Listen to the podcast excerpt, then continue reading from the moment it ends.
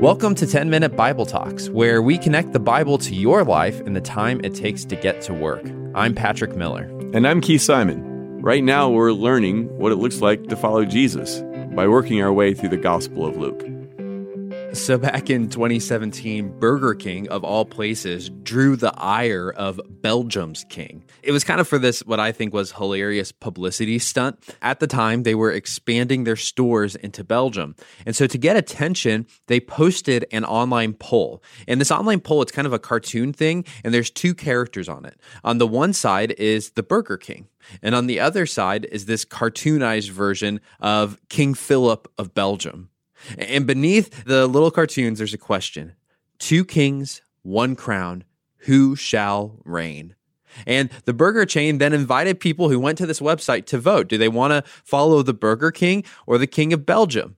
Now, when I saw this, I thought it was pretty funny. It kind of made me laugh, but I'm an American, right? Uh, we turn kingship into democracy, so that's kind of funny to me.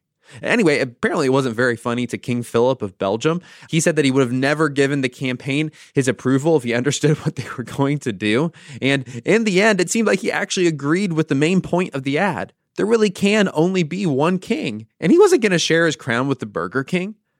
The same thing's true of our own lives, isn't it? There can only be one king over our choices, our bodies, our desires, our everything. And these days, we're encouraged to make ourselves kings or queens over our own lives. I'm assured that I basically know what's best for me, that I can choose what's best for me, and I can provide even what's best for me. And all of that is well and good until it's not. Right now, I'm recording this in April, and that means that we're right now in about the third week of coronavirus. And here in Columbia, we're now in the third week of uh, a Columbia stay at home order. And right now, coronavirus is terrifying people. Healthy people are dying. Hourly workers and day laborers are losing their jobs. It seems like there's a lot of people who are going to follow before we know it. The stock market is crashing along with people's retirement plans a lot of us are scared. And this episode, it's not going to come out until the middle of May. And here's the truth right now, in the middle of April, no one knows what to expect by then. When you listen to this, I have no idea if the pandemic will be over. I have no idea if we'll be seeing this like a strange nightmare from years before. I have no idea if things are only going to be worse when you're listening to this in the middle of May. Here's the funny thing I cannot think of another time in my life where I have been so unsure about what the next 30 days hold. I just can't remember a time where I felt this unsure. I really have no idea. But here's the thing other people have felt the way that I felt. I think of dear friends of mine who have had children go through cancer or a terrible sickness, and they never really knew if they'd have another 30 days together. They know what it's like to not know what the next 30 days hold. Uh, but for many of us, this is the first time, and this is a kind of eerie time. Perhaps if it's the middle of May and you're listening to this, you're already trying to pretend like it never happened. Maybe we've moved on. But my guess is it's still gripping us, it's still with us. That's besides the point. This takes me back to the topic at hand, and here's what we're trying to talk about kingship. Because here's the thing before coronavirus, no one wanted a king. Americans, we see kings as corrupt, right? We freed ourselves from the power of kings. We believe in self sovereignty. I can rule my own life, I-, I can do things on my own. And again, that's all well and good until a tiny microscopic viral reality enters into our world. And that tiny little invisible threat, so small we can't even see it, it doesn't even register on our lives. We have to have a microscope to see it. That tiny little thing, it, takes this lie of self sovereignty, this lie that I can control my life and I know what's best and I know where things are going. That tiny little virus, it takes that reality and it has sent it crashing down. It's a lie. I'm not actually in control of my life. I don't actually know what's best. All of a sudden, we're realizing that I can't protect myself or my finances. I can't secure my future. I don't even know what's best for my future. And literally, no one else does. Right now, we're in the middle of a leadership crisis because our politicians, our doctors, our economists, literally none of them know what's going to happen. Again, you're going to be listening to this a month from now, and maybe you know what happened, or maybe you still don't know what's going to happen 30 days from now. Here's the deal some people may be pretending like they can see what's going to happen, but they don't know. And when we try to do it, we look ridiculous. We have no idea. All it takes is a microscopic virus to unveil reality. We desperately need a king. We all desperately need someone who knows what to do, who knows what will happen next, who can protect and preserve our lives and what really matters, who can guide our community through this, who can guide our community even through death into life.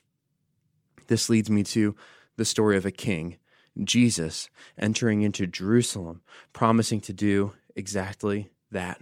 We'll pick up the story in Luke 19.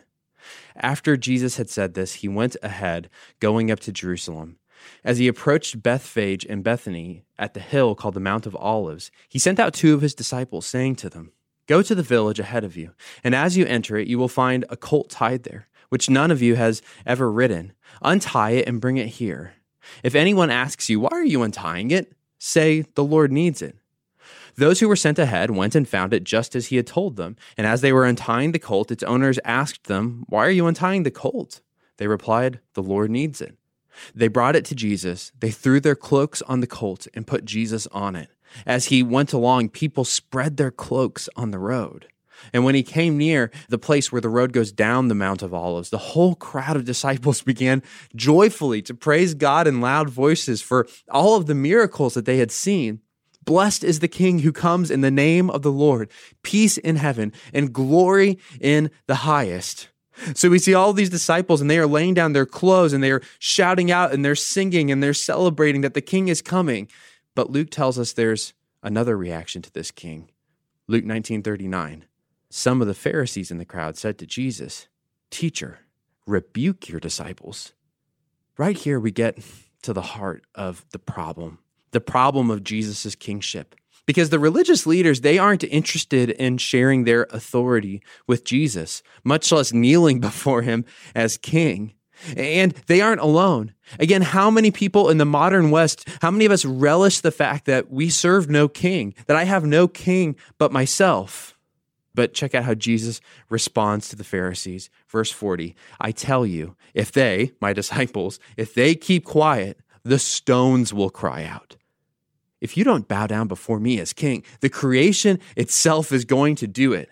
Jesus is throwing the gauntlet down. He's saying, Look, there's only one crown, there's only one throne. You have to choose this day who you will serve. But I'll tell you this I can tell you who creation serves, and it's me. And I can tell you who you ought to serve, who you ought to choose. It's me. As the psalmist says in Psalm 118, it's better to take refuge in the Lord than to trust in humans. It's better to take refuge in the Lord than to trust in princes. As I look right now at a world crushed by a invisible virus no one understands or can predict or can solve, I just know that this psalm is true. There's no use trusting humans, much less myself as king, because when things get really hard, we don't know what to do. We can't protect ourselves. We can't control the future.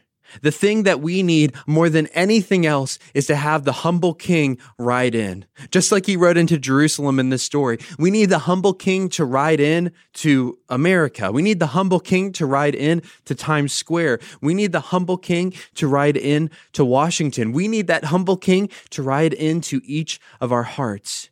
Do you want to know the three words that our world desperately needs to hear? A world right now, as I'm speaking, shattered by sickness, shattered by economic loss. Do you know what the words they need to hear are? It's not, I've got the answer. I know what to do next because that's a lie. Here's the three words they need to hear Jesus is King. Jesus is King. And unlike every other human king in real life, or on TV, or in our imagination, this king, he doesn't use his power to dominate or to destroy. He uses his power to forgive, to rescue, to heal, to protect, to assure, to give, to give of himself. Like every other king in, in history, he spilled blood to take his throne, but they spilled the blood of others. This king spills his own blood. You can caricature King Jesus into something that he's not, but no, he's the king your heart longs for. He's the king your heart was made for. He's the king who knows your heart and knows exactly what you need. And when you serve Him as your King, you are made new. So today, I want to challenge you to kneel before Jesus in your heart. Maybe even do it with your body and give Him your life.